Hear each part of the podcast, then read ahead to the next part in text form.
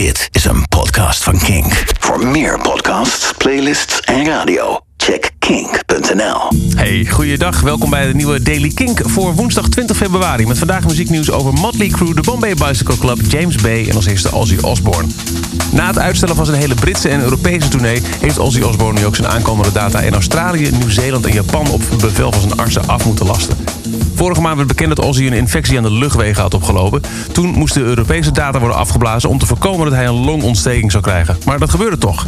Hij bracht enige tijd door op de intensive care, is inmiddels weer thuis... maar heeft dus wel meer data moeten aflasten. De tour in Australië, Nieuw-Zeeland en Japan was gepland van 9 tot en met 21 maart. Deze zomer is het twee jaar geleden dat Chester Bennington overleed. In een nieuw interview heeft medebandlid Mike Shinoda zich voor het eerst uitgesproken over de mogelijkheid om een nieuwe zanger voor de band te vinden. Dat is nu niet mijn doel, zei hij. Ik denk dat het natuurlijk moet gebeuren. Als we iemand vinden die een geweldige persoon is... waarvan wij denken dat het een match is met de rest van de band... dan zou het kunnen gebeuren. Maar we gaan niet vervangen om het vervangen. Ik denk dat er veel fans zijn die ons op het podium willen zien... en onze muziek willen blijven horen, ging niet verder. Maar zoals ik al eerder zei, het moet natuurlijk gebeuren. Ik heb geen zin om een zanger gezocht poster op te gaan hangen. Modeontwerper Karl Lagerveld is gisteren op 85-jarige leeftijd overleden. Ook in de muziek was hij een geliefd persoon... wat leidde tot flink wat tekenen van medeleven en rouw... online van bekende artiesten. Zo postte Courtney Love... The World Feels Weird, I Love You So Much... met een gebroken hartje. Florence Welch van uh, Florence Machine uh, postte op Instagram... Thank you for everything, Carl. En Alex Capranos van Friends Ferdinand die postte...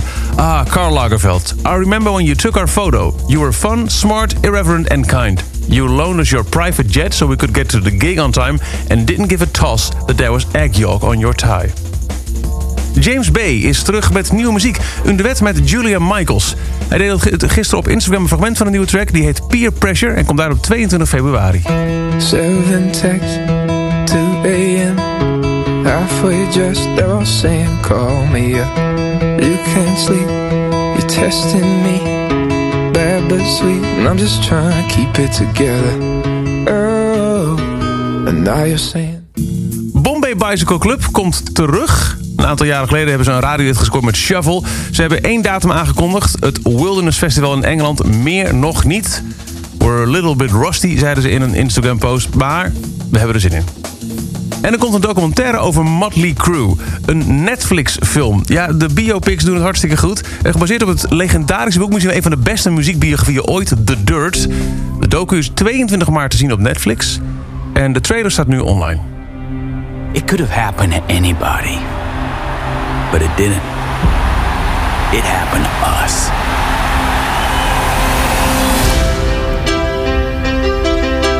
New band is going to be something nobody's ever seen before. Oh my god, those are my pants. But they look so much better on me.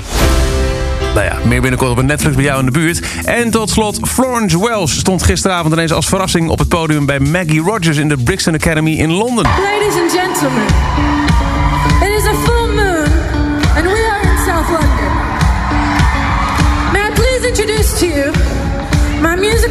sister,